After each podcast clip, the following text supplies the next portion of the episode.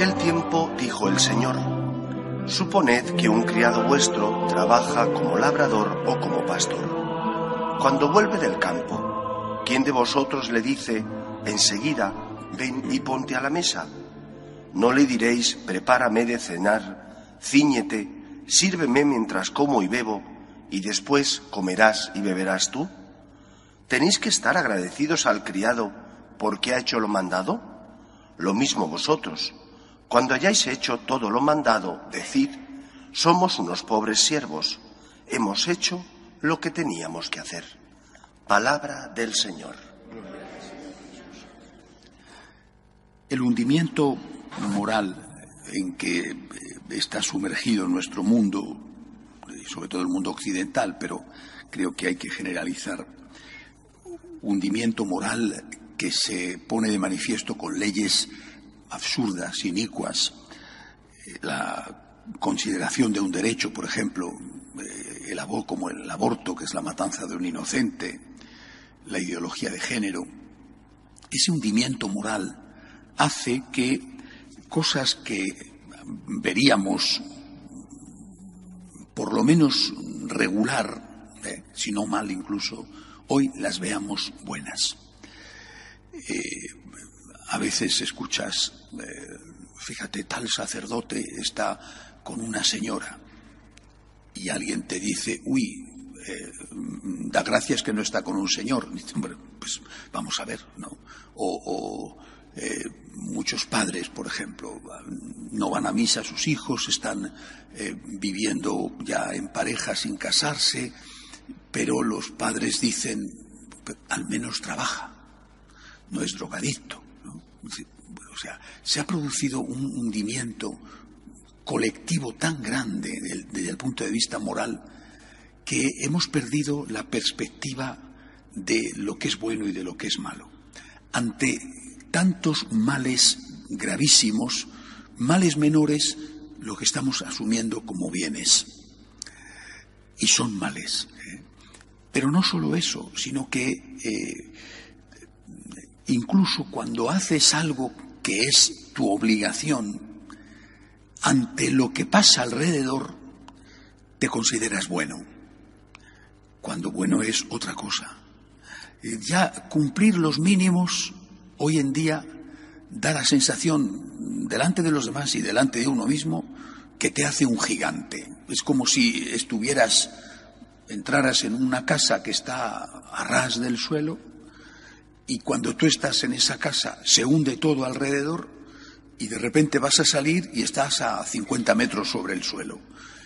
Oiga, estoy a 50 metros, que estoy en una torre. No, mire usted, vamos a ver, usted está a ras del suelo. Lo que pasa es que a su alrededor todo se ha hundido y usted puede tener la impresión de que está usted en una eh, columna, pero en realidad es que a su alrededor todo se ha venido abajo. esto es lo que nos enseña hoy el Señor en el Evangelio. Llamemos a las cosas por su nombre. El hecho de que haya muchísima gente obrando mal, probablemente sin, ser consciente ya, ¿eh? sin ser consciente, otros sí lo serán. Bueno, no nos justifica. Y sobre todo no justifica el que nos consideremos buenos y el que consideremos que es Dios el que tiene que estar agradecido con nosotros. El, mal es el mal y cumplir los mínimos no pueden ser, no puede ser considerado como, como una heroicidad simplemente porque otros estén haciendo menos que nosotros. Un, esposo, por ejemplo, podríamos decir lo mismo, una esposa, pero un esposo no puede considerarse un buen marido por el hecho de que no pega a su mujer. Oiga, eh, pero bueno, claro, que no la pega, ¿por qué la tiene que pegar? Es que hay otros que la pegan. Bueno, pues habrá otros que la pegan que serán criminales. Pero el hecho de que usted no la pegue no es que ella tenga que darle a usted la gracia. Ay, gracias, cariño, gracias. Hoy no me has pegado. Qué bueno eres. Eso, eso es lo normal. Un esposo no puede considerarse un buen marido por el hecho de que no engaña a su mujer.